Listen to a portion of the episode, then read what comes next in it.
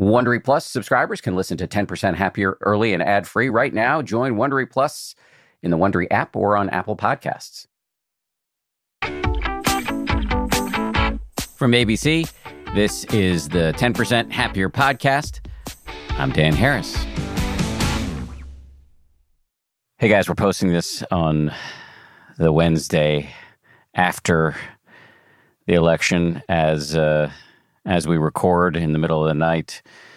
Um, it's starting to look like we're not going to know the outcome for a while. So I imagine many of you are squirming with some level of discomfort here. So we've brought on an ace to help us deal with uncertainty, anxiety, rage, self care. And his name is Lama Rod Owens. He's a Buddhist teacher based in Boston and also the author of a book called Love and Rage. And we'll get to him in just one moment. I, before we dive in with Lama Rod, I also want to say that uh, we here at 10% Happy are thinking a lot about how we can be of service at this tender moment in uh, American and global history. So we're also doing a live event today. And by today, I mean Wednesday, November 4th at 3 Eastern. Um, we're going to be talking to, I will be talking to the Reverend Angel Kyodo Williams. We'll be doing some meditation and taking your questions, and that will be on the 10% Happier YouTube channel. I'll put a link in the show notes. So that's this afternoon. Meanwhile, let's dive in now on this uh, morning after with uh, Owens, who agreed to stay up unreasonably late with us to do this episode. Lama thank you for doing this. Really appreciate it. Yeah, no problem. I'm happy to. So let me just start by asking how you are. Mm-hmm. It's been a long, long night, and it looks like there's a lot more to go for this country. Uh, absolutely. You know, I'm okay. Um, I'm exhausted. Um, but this has been an exhausting year, you know. Um, and tonight is just a continuation of something um, that we're just struggling to make sense of and struggling to to figure out how to take care of ourselves around. Taking care of ourselves. Let me pick up on that. Mm-hmm. You've been, I've been kind of monitoring your pre election utterances, uh, what you've been saying at various uh, places uh, in the days running up to the election, and and you have talked a, you have talked a bit about taking care of ourselves, which I think for some of us is is um, counterintuitive. Just just by looking at Twitter tonight, um, the amount of references to heavy drinking and binge eating uh, to cope with the stress of watching the returns come in. Uh, yeah, it's just striking. Um, so, so what is the role of taking care of ourselves at a moment like this? Right. Well, you know, taking care means that we are trying to reduce the discomfort. We're trying to, to reduce harm for ourselves and for others around us. Um, and I think sometimes we get into the habit of of kind of getting lost and swallowed in these overwhelming emotions that come up you know, the anxiety, the fear, the disappointment, the sadness, all of that. Um, these are emotional uh, expressions that are quite depressing. You know, so we feel really drained, we feel heavy, we feel weighed down. And so we try to regulate those experiences by turning to something that's pleasurable, you know, particularly something that offers quick pleasure, you know, like drugs and the eating, you know, and so forth, you know. But when I think about self care and caring for ourselves in this moment, I'm I'm thinking more about foundational, long term, really healthy ways of managing how I'm feeling. Right. So I'm thinking about rest. Um, I'm thinking about reducing my consumption of media. Um, I'm thinking about um, something that's not so much about producing short term pleasure, but something that I can engage in that produces maybe a long term effect that I can come back to over and over again that doesn't feel so expensive you know, um, in terms of the the impact that it has um, on my system. You know, so you know, it's not for me to like get drunk tonight, you know, but maybe turning towards something like just going to bed or you know, watching a show, you know, um having like you know a bowl of ice cream you know um and then turning towards resting you know and and kind of you know turning off the news and the media you know and that way that gives my like nervous system a break right you know that's i think that's what we're really ultimately looking for is a break for our nervous system uh, Self care has become sort of an, a bit of an annoying um, trope. It's like kind of like a millennial cliche mm-hmm. up there with avocado toast. But but but I, I think you know if you in the most substantial way, if you think about it in the most sort of in the most in the deepest possible way, self care is actually you know I, I used the term before counterintuitive you know, maybe some people are thinking, you know, to the barricades and I need to, you know, fight it out in every possible venue on social media, in the streets, et cetera, et cetera. And I'm not, you know, I'm not telling anybody what to do, but, but there, you know, you, you kind of want to make sure you're taking care of yourself so you can be maximally effective. I was looking at a website today that uh, the Ministry of Nap. Yeah, uh, Nap Ministry. Nap mm-hmm. Ministry. So yeah. it's like uh, her, the the pastor who mm-hmm. who founded that, talks about naps as an act of resistance. Yeah. yeah, absolutely. You know, and that comes out of Audre Lorde's work, where um, Audre Lorde. Uh, many years ago, when she was struggling with cancer, talked about self care being um, self um, uh, self um, preservation. And self preservation is an act of political warfare. You know, so this self preservation isn't self indulgence, right? So self indulgence is something that we do that takes us away from important work. And we get kind of wrapped up in that activity with no intent of returning back to the to the work at hand, right?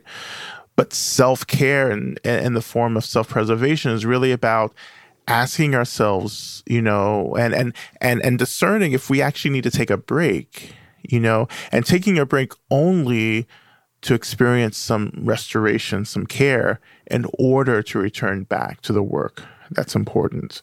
You know, so when I think about self care right now, self care eh, as self preservation in this moment, it means that I am realizing that the work is going to be long term you know?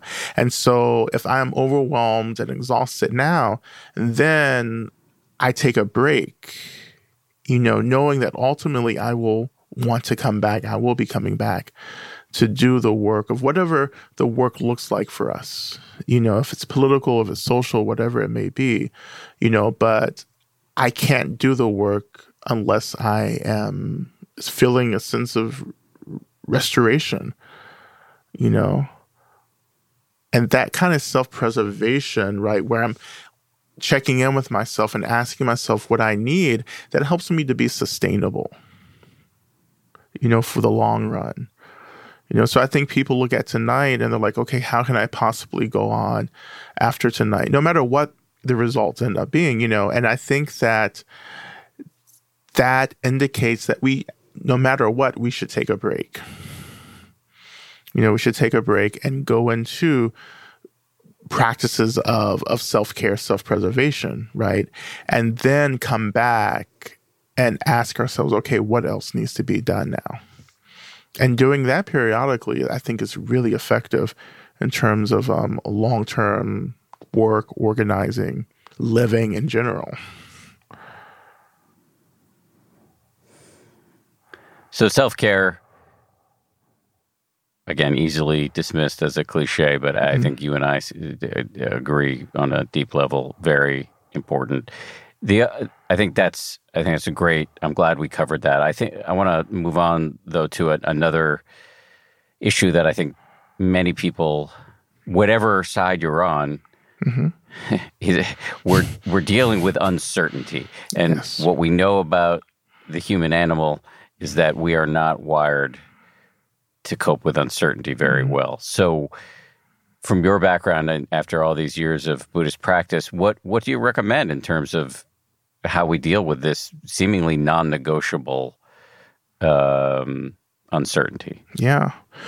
I just feel as if so much is always uncertain. You know, like for instance, I have no idea when I'm going to die. That is a big question mark, you know, for me. And it has been for the duration of my practice. So I've learned to work with that uncertainty in a way where I just say, you know what? Whatever happens, happens.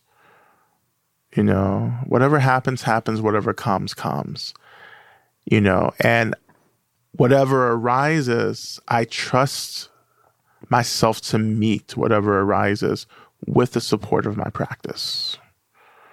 So it's not necessarily me like really getting lost in anxiety about the future, but it's more about me coming back into the moment and just really showing up as open hearted as possible and saying, you know what, I'm going to hold space for whatever arises in this moment. You know, I don't know what's going to happen tomorrow, but you know what? I know what's happening right now.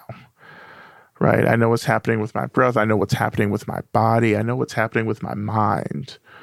Right? You know, and holding space for me means that I recognize and notice everything arising in my experience. And I don't react to it. I let it just rise. I let it be there. And as I let it be there, I enter into this really profound space of experiencing what's arising for me. That experience actually opens up the door to space within my mind. Right? The space for me is just this this this I don't know this experience of having a lot of freedom, a lot of movement. Right? I don't feel swallowed up by the content of the contents of my mind. I feel this this incredible sense of of well this incredible capacity to make choices right you know and and to turn my attention you know to experiences in my mind that are restorative right you know? So instead of fixating on the anxiety actually within spaciousness can actually turn my mind my attention to gratitude which is what i've been practicing hmm. Tonight, you know, look at all the things that are still going well. You know, look at what uh, what we still have, right? Look at, you know, look at all the incredible effort that people have been putting in to to creating a future, you know, that's equitable for as many of us as possible. Look at that effort you know? And most importantly for me my gratitude is about the about is about realizing that like yes i still am committed to a better future you know for myself and for others around me. Like i haven't i haven't given up. No matter what happens i'm not giving up. And i'm grateful for that that i'm not burnt out. You know you know, even though my work, you know, is it's so much about holding space for folks in incredible ways. You know, holding space for the trauma, the anxiety, the worry.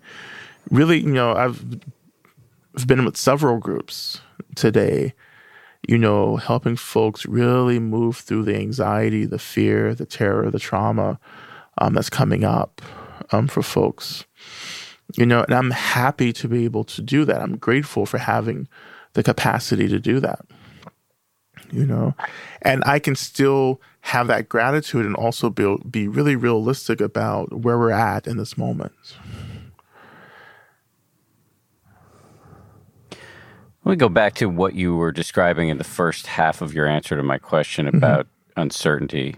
By the way, big plus one on gratitude, uh, and I'm glad you brought that up.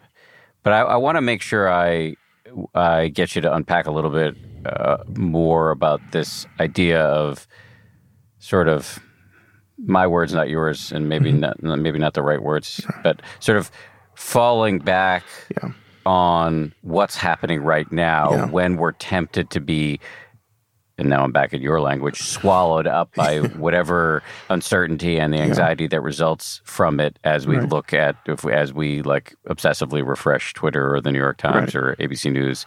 Right. Um, you said something about just, uh, I don't know what's going to happen in the future, but I do know what's happening right now. And it sounds like zeroing in on what's happening right now either through your meditation practice mm-hmm. on the cushion or in a more free range way mm-hmm is a portal to something more easeful. Can you say a little bit more, mm-hmm. like give us the the the blocking and tackling on how you do that? Yeah, absolutely. Well, you know, I think first of all, it's a it's a certain mentality that we're choosing, and this mentality is choosing the discomfort. You know, so many of us are already uncomfortable right now in this moment. Absolutely. So instead of resisting that, how do we say, you know what? You're here. I welcome you.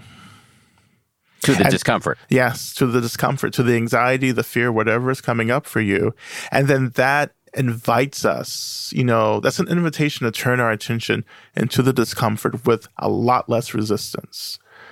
You know, I am uncomfortable, therefore I'm going to choose this discomfort. And that for me opens up a lot of space around that experience. You know, and there's a layer of suffering that kind of drops when I start resisting what's happening. You know, there's there's a an acceptance. You know, I am accepting that this is happening. Great. That doesn't mean I'm condoning anything. It doesn't mean I'm giving in. None of that. It means that like I am doing this really basic work of acknowledging what's happening for me in this moment. I can't I can't do anything productive or are important if I don't allow myself to touch into the moment of how I'm feeling. And once I touch into this moment, then I can make a choice to say, okay, what next? What am I going to do now? You know, and maybe that next choice is, okay, I am going to take a break because maybe this moment is maybe, maybe a little too much for me to hold in my practice. And so maybe I should go and rely on other forms of care right now that can help me regulate what I'm experiencing.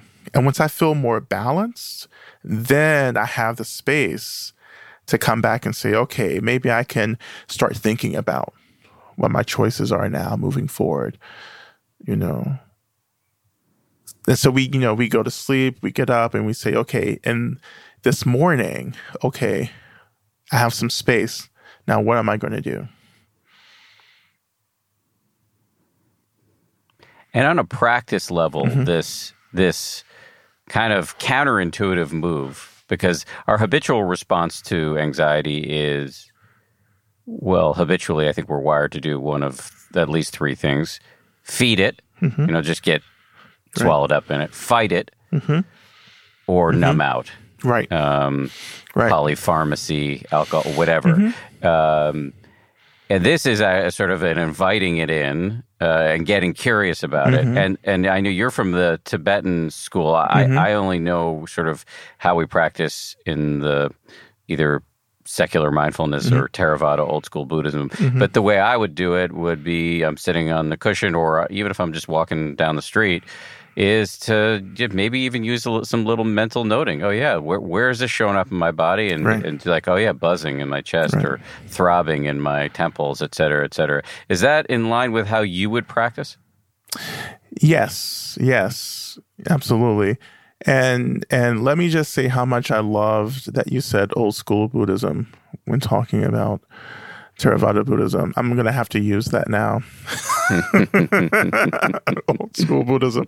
Um, yeah, you know, it's it's just you know just being in my just being in whatever experience I am in the moment and and just stopping and checking in and saying, okay, where am I feeling this thing? You know, I feel the mental experience of anxiety, right?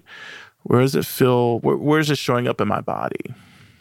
You know? And this this is going to be different for everyone you know? Like everyone eh, experiences different kind of corresponding physical sensations you know um in in their bodies. And so for me it's like yeah it's always really interesting where this shows up for me in my body. So i get really curious and interested in that you know? Absolutely. But you know we also have to be very careful about especially now being really sensitive to trauma you know and getting really triggered when we kind of drop in to the physicality of our experience um, and I just, I'm really interested in, you know, I think there are many folks, maybe many folks listening to this, you know, this podcast who maybe don't identify as folks who struggle with trauma. But I think these experiences of trauma will become much more um, common, you know, and I think they have become much more common this year. You know um, and so i think we have to really start developing a lot of care around how we're looking deeply into physical sensations. You know and make sure we we have a lot of support you know in that part of our practice. What do you do if if you you start to you know i'm going to be a good meditator and i'm going to invite in all of mm-hmm. these crappy feelings and what do you do if if you yeah. think you might be in, in, you know in in tilt? Yeah, yeah. I, you know, I think one of the things we do is suspend the practice, right? And we shift suspend it. Yeah, just stop it, stop it, and just like shift our attention to something that's really grounded, really solid, really neutral. You know, um, so that means, like for me, my go to is feeling the weight of my body on a seat, or feeling my feet flat on the floor, or like feeling my hands, um, or shifting your attention to another part of your body that feels really neutral. You know, I if you're someone who is getting triggered like that, shifting away from the breath is always a good idea. You know, I think for many of us, the breath tends, tends to be like a foundation. But I think right now, just something a little more solid, more tangible, and holding would be much, you know, much more beneficial for us. Um, I do a lot of what I call earth grounding meditation. So I just really am you know, I encourage people to go lie down on the floor and just mm. feeling the weight of the body being held by the floor, you know, I think it's so restorative, you know, just to get close to the ground, close to the earth right now is, is such a fantastic practice. But when I hear you say that, I, I mean, I love it. I think I actually do I've mentioned this on the show before. Mm-hmm. Sometimes mm-hmm. if I'm I'm been writing this book, it's it's quite painful the yeah. some of the content, and sometimes if I get overwhelmed, I just lie down on the floor yeah. and practice that way. But when I hear you talk about that, doesn't sound to me like a suspension of the practice. That's still yeah. that's still a a meditative technique. Whereas I could imagine you know, I just got off the phone mm-hmm. with a very close old friend, Willie. Mm-hmm. Shout out to Willie if he's listening. And he decided he's a committed meditator, but mm-hmm. he said, Look, tonight I am not watching TV. I, yeah. I know what's going on, but yeah. I'm not watching TV. I'm putting my phone down. And mm-hmm. as we were speaking, he was getting into the bath mm-hmm. and he was going to watch John Wick. and and I, you know what, I, I, I bless that as a yeah. self care uh, Absolutely. move. Um. So that that to me seems like a suspension of the practice. Yeah. Yeah. Well, I think when I talk about suspending, I mean suspending whatever you're trying to do in that moment that's ah, not I producing see. the spaciousness that you're looking for. Gotcha. You know, so so maybe it's it's suspending that one thing, but transitioning into another form of practice. You know, um, and I think that's what we should always be doing anyway. I think that we should be, as we're engaging in whatever practice we're engaging in, we should always be really aware of the data that we're getting back about the practice and making adjustments in the moment, you know, and that, that level of aggressiveness that sometimes come up, comes about in our practice, you know, that can really create um, a lot of harm for us you know?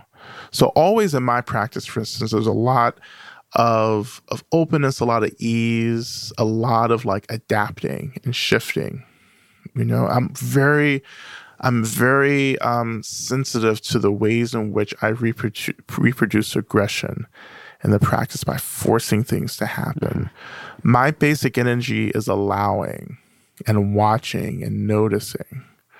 You know, particularly in my mindfulness practice and meditation practice, allowing is the practice of non doing you know? But we have so many people who are goal oriented in the practice you know and mindfulness can often be presented as this like goal oriented thing you know? And if we don't hit the goal then we're just like horrible bad people you know? Um and that's just that doesn't fulfill the ultimate aims of a meditation practice which which is to experience more openness and ease and softness and gentleness you know and more clarity you know, you know, a meditation practice isn't something we're trying to conquer. It's just something that we're trying to to allow, you know, to to open up into.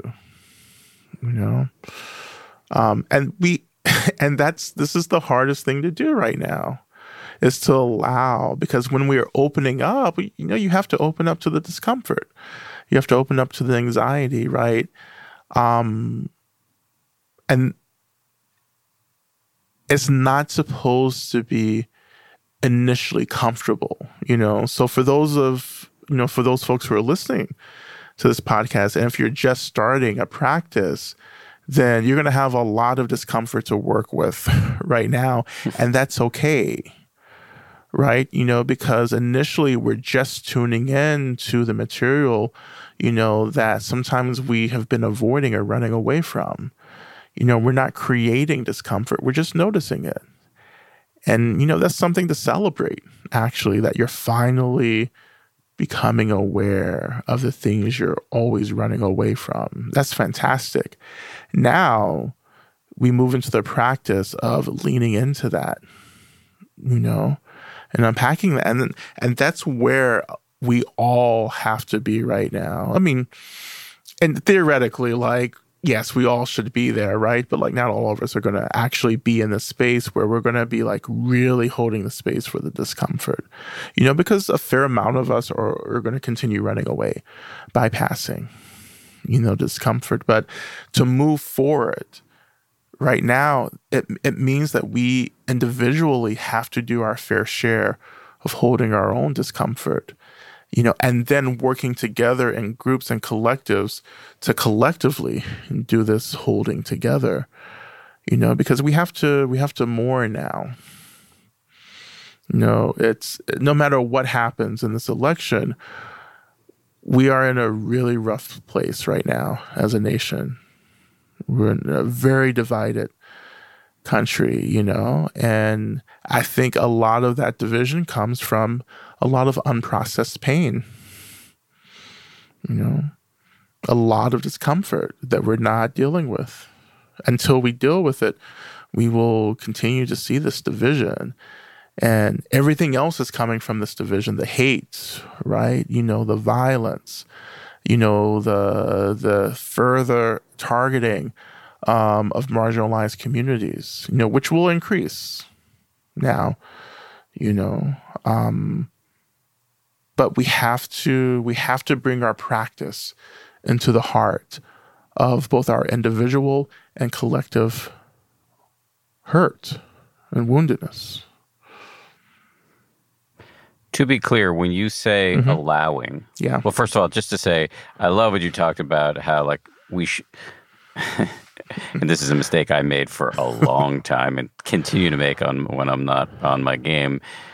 This idea of turning meditation into something you need to conquer and it becomes mm-hmm. another cudgel that you use on yourself to you know mm-hmm. to to you know self lacerate to me the sort of easing up has been a huge right. you're still doing the practice mm-hmm. but you're not you're not you're kind of letting it do you and, and a little yeah. bit more and but but i i can hear some type a folks listening mm-hmm. to this saying well, he's talking about allowing. Mm-hmm. That sounds like passivity or resignation to me, right. but that that is not what you're saying. Right, absolutely. You know, it's we always have to question all the ways in which we're addicted to control. you know, because that control doesn't allow us to be vulnerable. And what this accepting is really about is vulnerability. Right? You know, it's about opening to all these parts of who and what we are that we're just always running away from.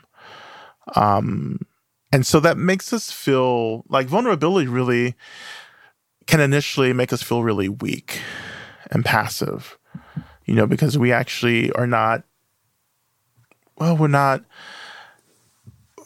we're not trained enough to be in a right relationship with vulnerability, you know, nor have we ever been encouraged to be really vulnerable, you know, in our culture.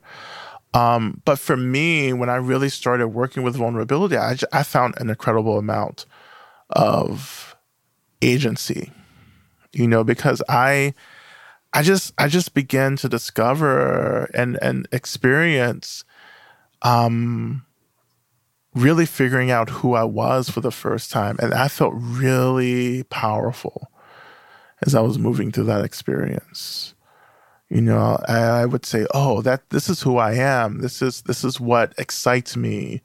Like this is what i'm grateful for. This is where the pain is right? Here's a narrative about something else that i can work with. I just felt so i mean it was just like a revelation to experience that. And so therefore i was able to move back into the world move back into relationships and situations where i was able to be more direct and open because I had done all this work mm-hmm. and practicing in this space of vulnerability. You know? And so, yeah, I control and aggressiveness. Yeah, those are just qualities that we're, you know, we're, you know, there's a lot of support for us to be really aggressive and and controlling, right? Um, and I think that the most powerful experience for me is when I've let go of that control over myself and how that letting go has placed me in a much more honest relationship with people around me. You know, and I realized I'm not interested in controlling people necessarily. Like even yeah, like there are a lot of issues in the world, and sometimes I sit and think, oh, I wish I had magic abilities that I can just like brainwash everyone into like you know believing the things that I believe. Right? That's all. By the way, that's already happening. this is why this election is happening the way that it is. Right? You know, but. And then I take a step back and I say, you know what? I, I don't want to brainwash people. Like, I want people to be their most authentic self.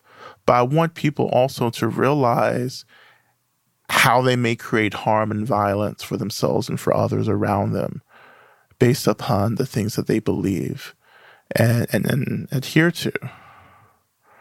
You know, and we can't get there if we're not practicing vulnerability in our practice. You know, if we're not being supported in the work of vulnerability. Yeah, and just to put a fine point on it, I mean, this, what I hear Lama Rod talking about here is something we talk about on the show all the time. He uses slightly different language, but the vulnerability leading to agency is just another way of talk of, as I hear it, what we in 10% happier land talk about uh, a lot of respond, not react. The ability to see what's going on for yourself gives you an enormous amount. That is not passivity. It gives you an enormous. It's, it's deeply empowering because then you're not so yanked around by these sub rosa emotions and urges and narratives, but instead you can have some space there. You can see them clearly, and then you can respond wisely instead of reacting blindly. So, but Lama Rod, stand by for one second because I need to sneak in a, little break here. And on when we come back, I want to talk to you about um, rage and anger, which I suspect not a few people listening are struggling with right now. So we'll be right back with much more of my conversation with Lama Rod Owens right after this. This show is brought to you by BetterHelp. I got to tell you, I feel so much better when I talk about my anxiety instead of keeping it bottled up. There's an expression that I first heard from the great researcher and also Zen practitioner Robert Waldinger. Never worry alone. Our temptation many times is to keep it bottled up, but the data really show that the people who do the best in life, who live the longest and are the happiest, have strong relationships with people with whom they can talk about whatever's going on in their lives. And for me, therapy is part of that. If you're thinking of starting therapy, you might give BetterHelp a try. It's entirely online, designed to be convenient, flexible, and suited to your schedule. Get it off your chest with BetterHelp. Visit betterhelp.com slash happier today to get 10% off your first month. That's betterhelp, H-E-L-P dot com slash happier.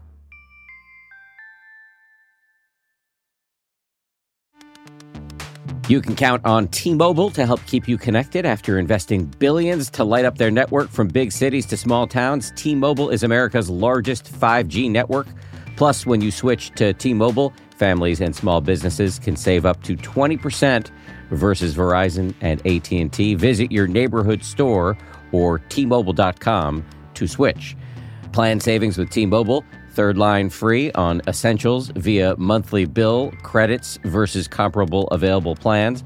Plan features may vary. Credits stop if you cancel or change plans.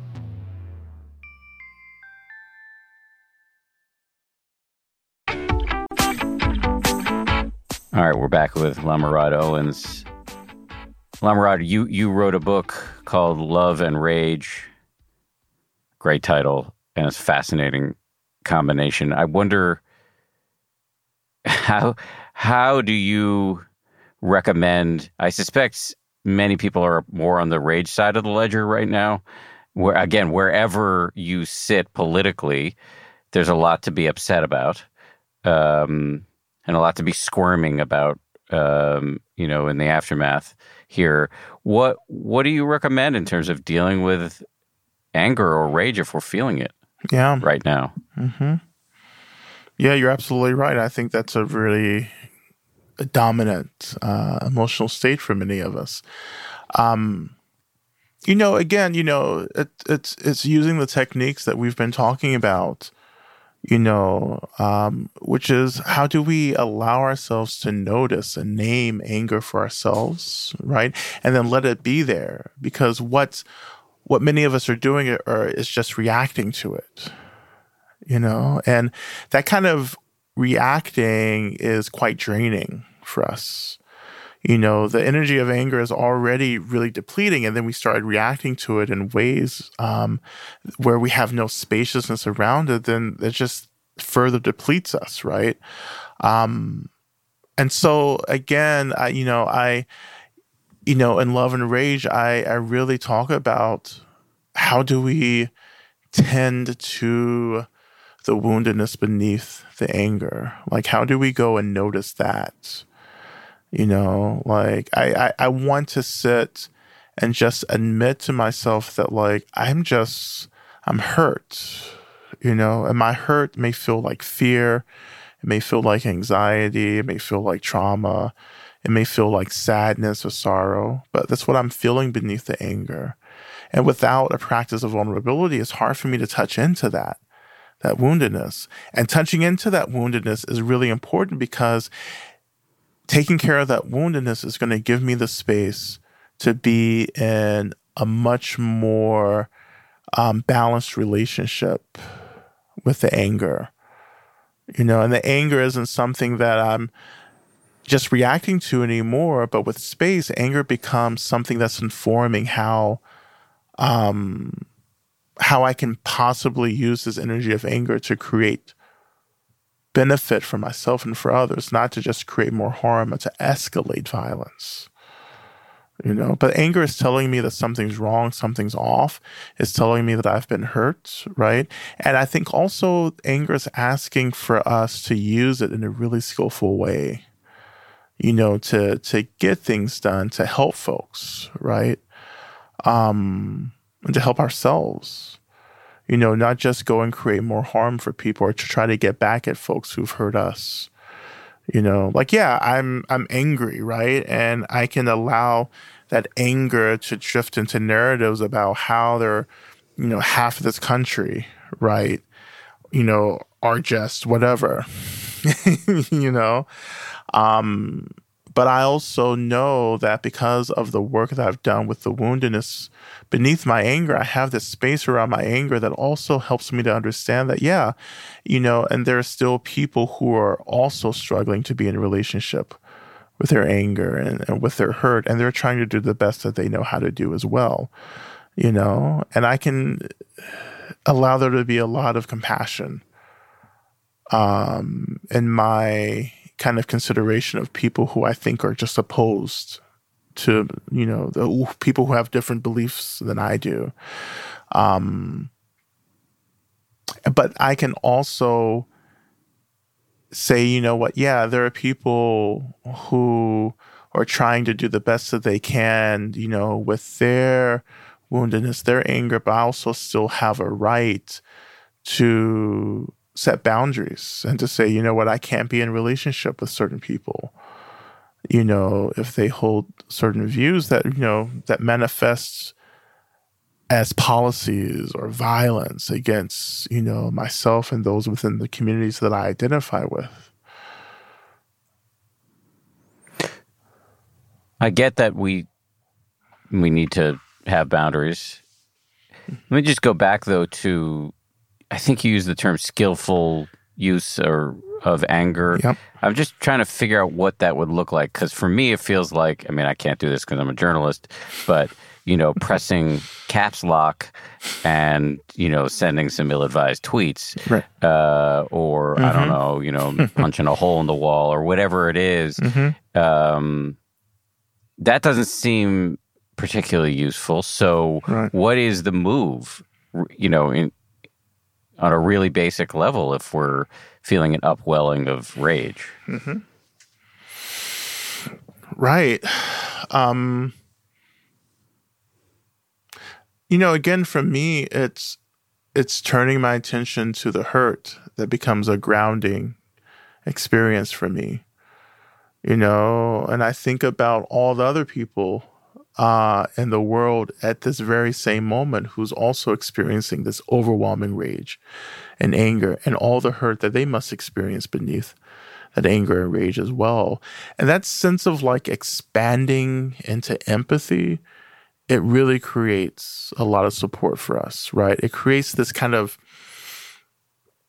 I don't know, it, it, it creates this spaciousness that helps me to not feel so overwhelmed by the anger, you know? Um, but also, there's something that has to be said about experiencing the anger as well. You know, when I have space around the anger after tending to the woundedness, then I also, again, enter into the space of experiencing and what does my anger feel like? Most of us have no idea what anger feels like. We just say, oh, it feels powerful, it's strong, you know, but like, do we sit and really experience anger? Do we experience the mental experience? Do we f- experience the physical experience of anger?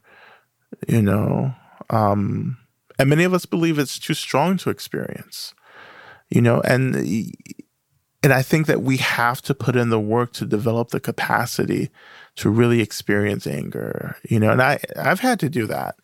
Like I didn't start my practice being able to experience a lot, but over the years I've been able to experience the full kind of expression of anger for me, right? You know, and being able to experience really actually takes an edge off of the energy. And again, if if we're finding that we're if we're trying to do this, like let's invite the anger in and be with it, and we're and it's not going well, there are other things we can do, like lying on the ground mm-hmm. or watching John Wick in the bath or whatever it is. There right. are other wise ways to deal with this aside yeah. from you know like acting out. Right, you manage it. Right, you consciously manage it. Right so if this is overwhelming, then I consciously choose something else to do. Right. And it's completely valid to to do that. You know, if there's nothing else that's working. You know, like I'm gonna tune out, right? You know, this is too much. This is too much going on. I'm gonna go, I'm gonna turn everything off and go watch the Golden Girls you know, or I'm going to do, I'm going to take a bath or whatever it is, take a walk. You know, that's managing it. And over time, we develop this capacity through those skills that actually feeds back into the the the basic practice of experiencing like all of that helps me to experience the anger and that's ultimately what i'm trying to go for i want to experience everything you know everything everything has to be experienced for me um, in my practice that's my goal and uh, for uh, those of us who are not as far along in the practice as you, it's about sort of moving gingerly, mm-hmm. carefully, wisely, mm-hmm. so, so, that we don't overwhelm ourselves, and so that then we can suspend the practice, as you say, and you know. It's the Golden Girls, um, but but let me ask about the love side of this because mm-hmm. it's love and rage mm-hmm.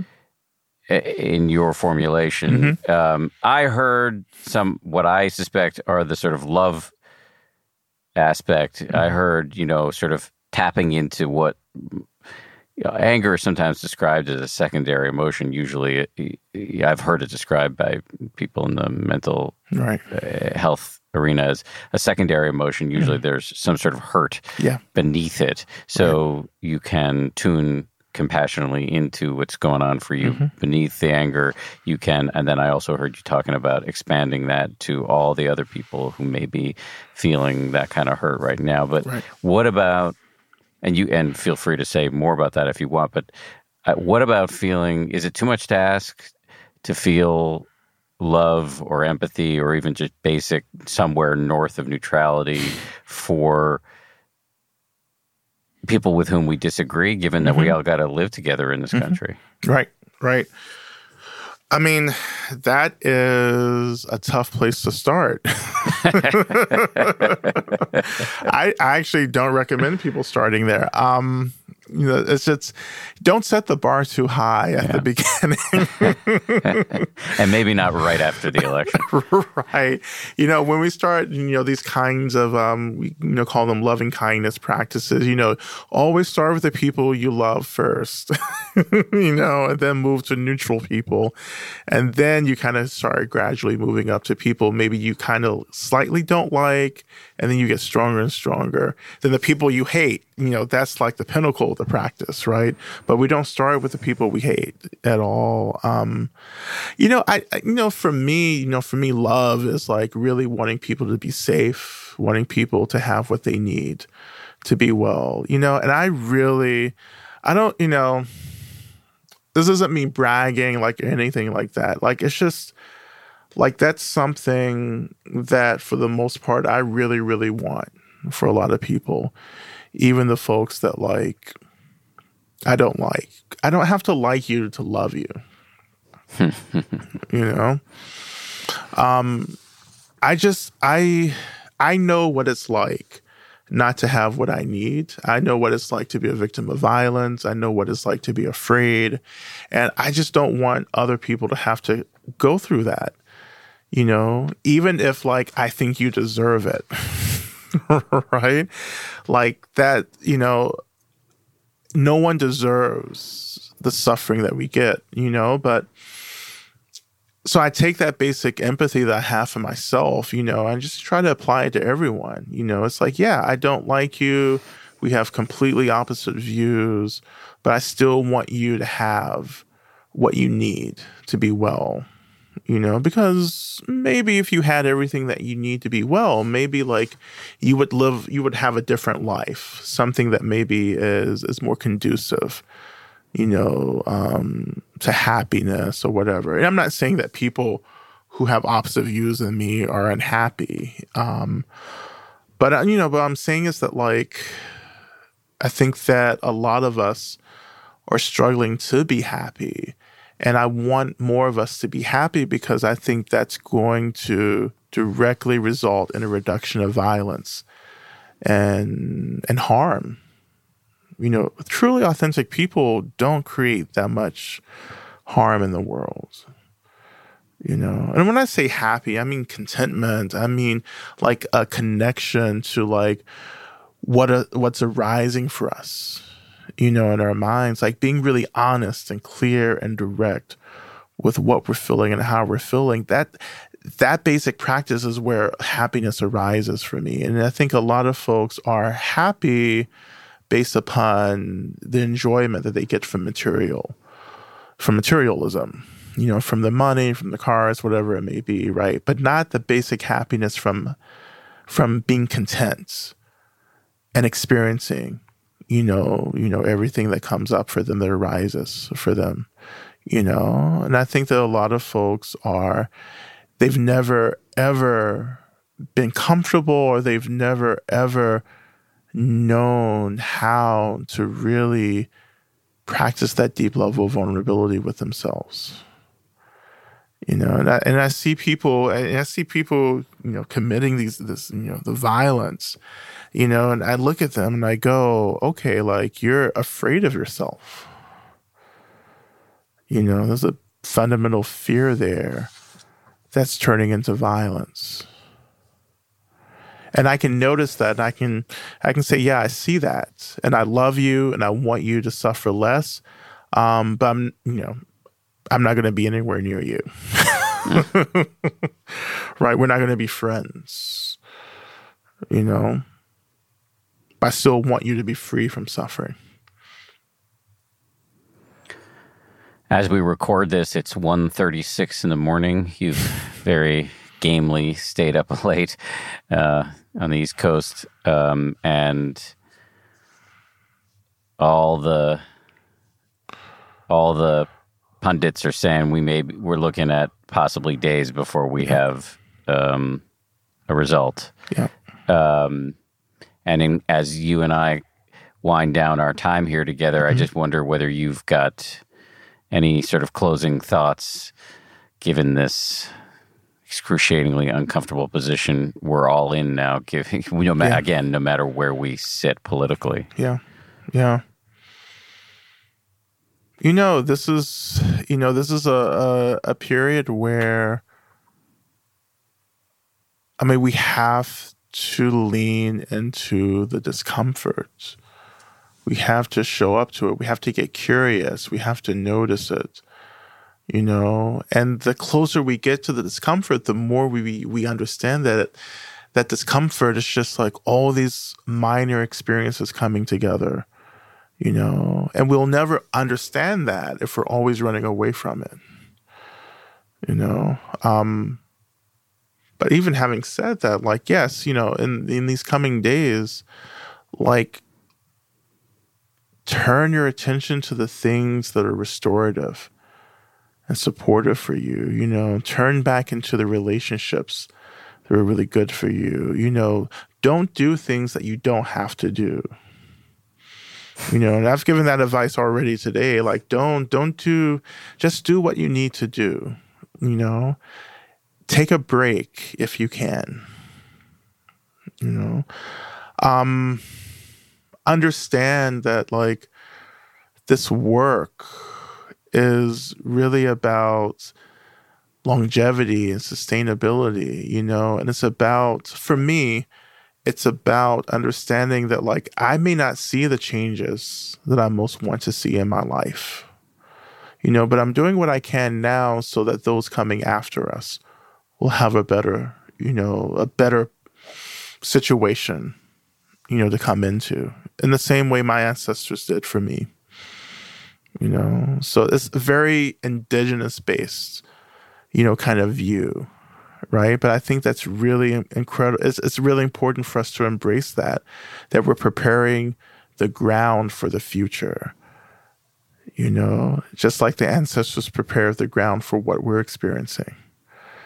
You know, and we are experiencing, I think we're experiencing an evolution. I think something really important is happening, but you have to go through the pain to get there. It's it's we're in labor in a way, you hmm. know, and really it's about holding your breath and pushing. You know, you have to push through this, and um, we're all going to be uncomfortable. There's no one who's not going to be uncomfortable.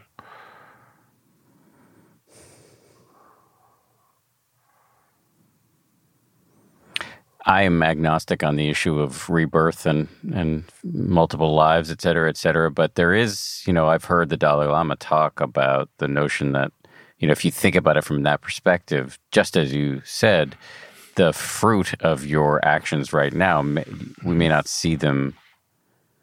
Um, we may not see them within our lifetime, but uh, but we can see them potentially mm-hmm. they will, you know, the, the, fruit will come. Yes. Yeah. Lama Rod, I'm grateful to you for staying up so late. Really appreciate it. Yeah, absolutely. Let me say a few words in closing here. Um, I mentioned this at the beginning, but you can join me and uh, Reverend Angel Kyodo Williams today by today, I mean Wednesday, November 4th at 3 p.m. Eastern for a live conversation and guided meditation on the 10% Happier YouTube channel. We'll take your questions about meditation and uh, and do some meditation. And um, I think it's going to be good. You can check it out on the, our YouTube channel. Uh, there'll be a link in the show notes. And if you don't get it live, you can you can see it on demand, as it were. Thanks again to Lama Rod. Uh, and I also just want to um, point out that if you want more expert guidance on how to stay cool in these unpredictable days, check out the Election Sanity topic in the 10% Happier app. There are free meditations right there for you designed to help you weather the storm. And finally, want to thank everybody who's worked so hard to put this special edition of the show together. Samuel Johns is our senior producer. Marissa Schneiderman is our producer. Our sound designer is Matt Boynton of Ultraviolet Audio. Maria Wortel is our production coordinator. We get an enormous amount of help from our TPH colleagues, including Jen Poyant, Nate Toby, Ben Rubin, and Liz Levin. And finally, as always, a hearty salute to Ryan Kessler and Josh Cohan, my ABC News comrades. Uh, we'll be back on Friday with a bonus meditation and a, a fresh episode again on Monday. Thanks, everybody. Hang in there. We'll see you soon. If you like 10% Happier, and I hope you do. Uh, you can listen early and ad free right now by joining Wondery Plus in the Wondery app or on Apple Podcasts. Prime members can listen ad free on Amazon Music. Before you go, tell us about yourself by filling out a short survey at wondery.com/survey. Once upon a beat. Remember those stories and fables that would capture your imagination and you couldn't wait to see how they would unfold? And now, when you read them as an adult, you think some of these old tales could use a fresh spin. We have a perfect podcast to bring you the stories you remember, remix, and reimagine for the kids in your life today.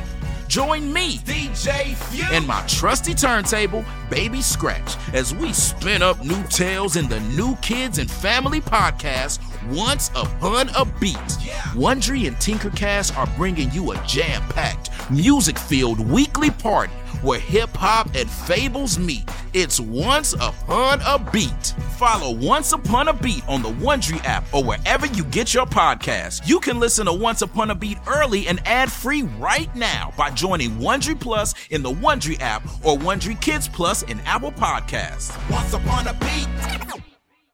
For more than two centuries, the White House has been the stage for some of the most dramatic scenes in American history.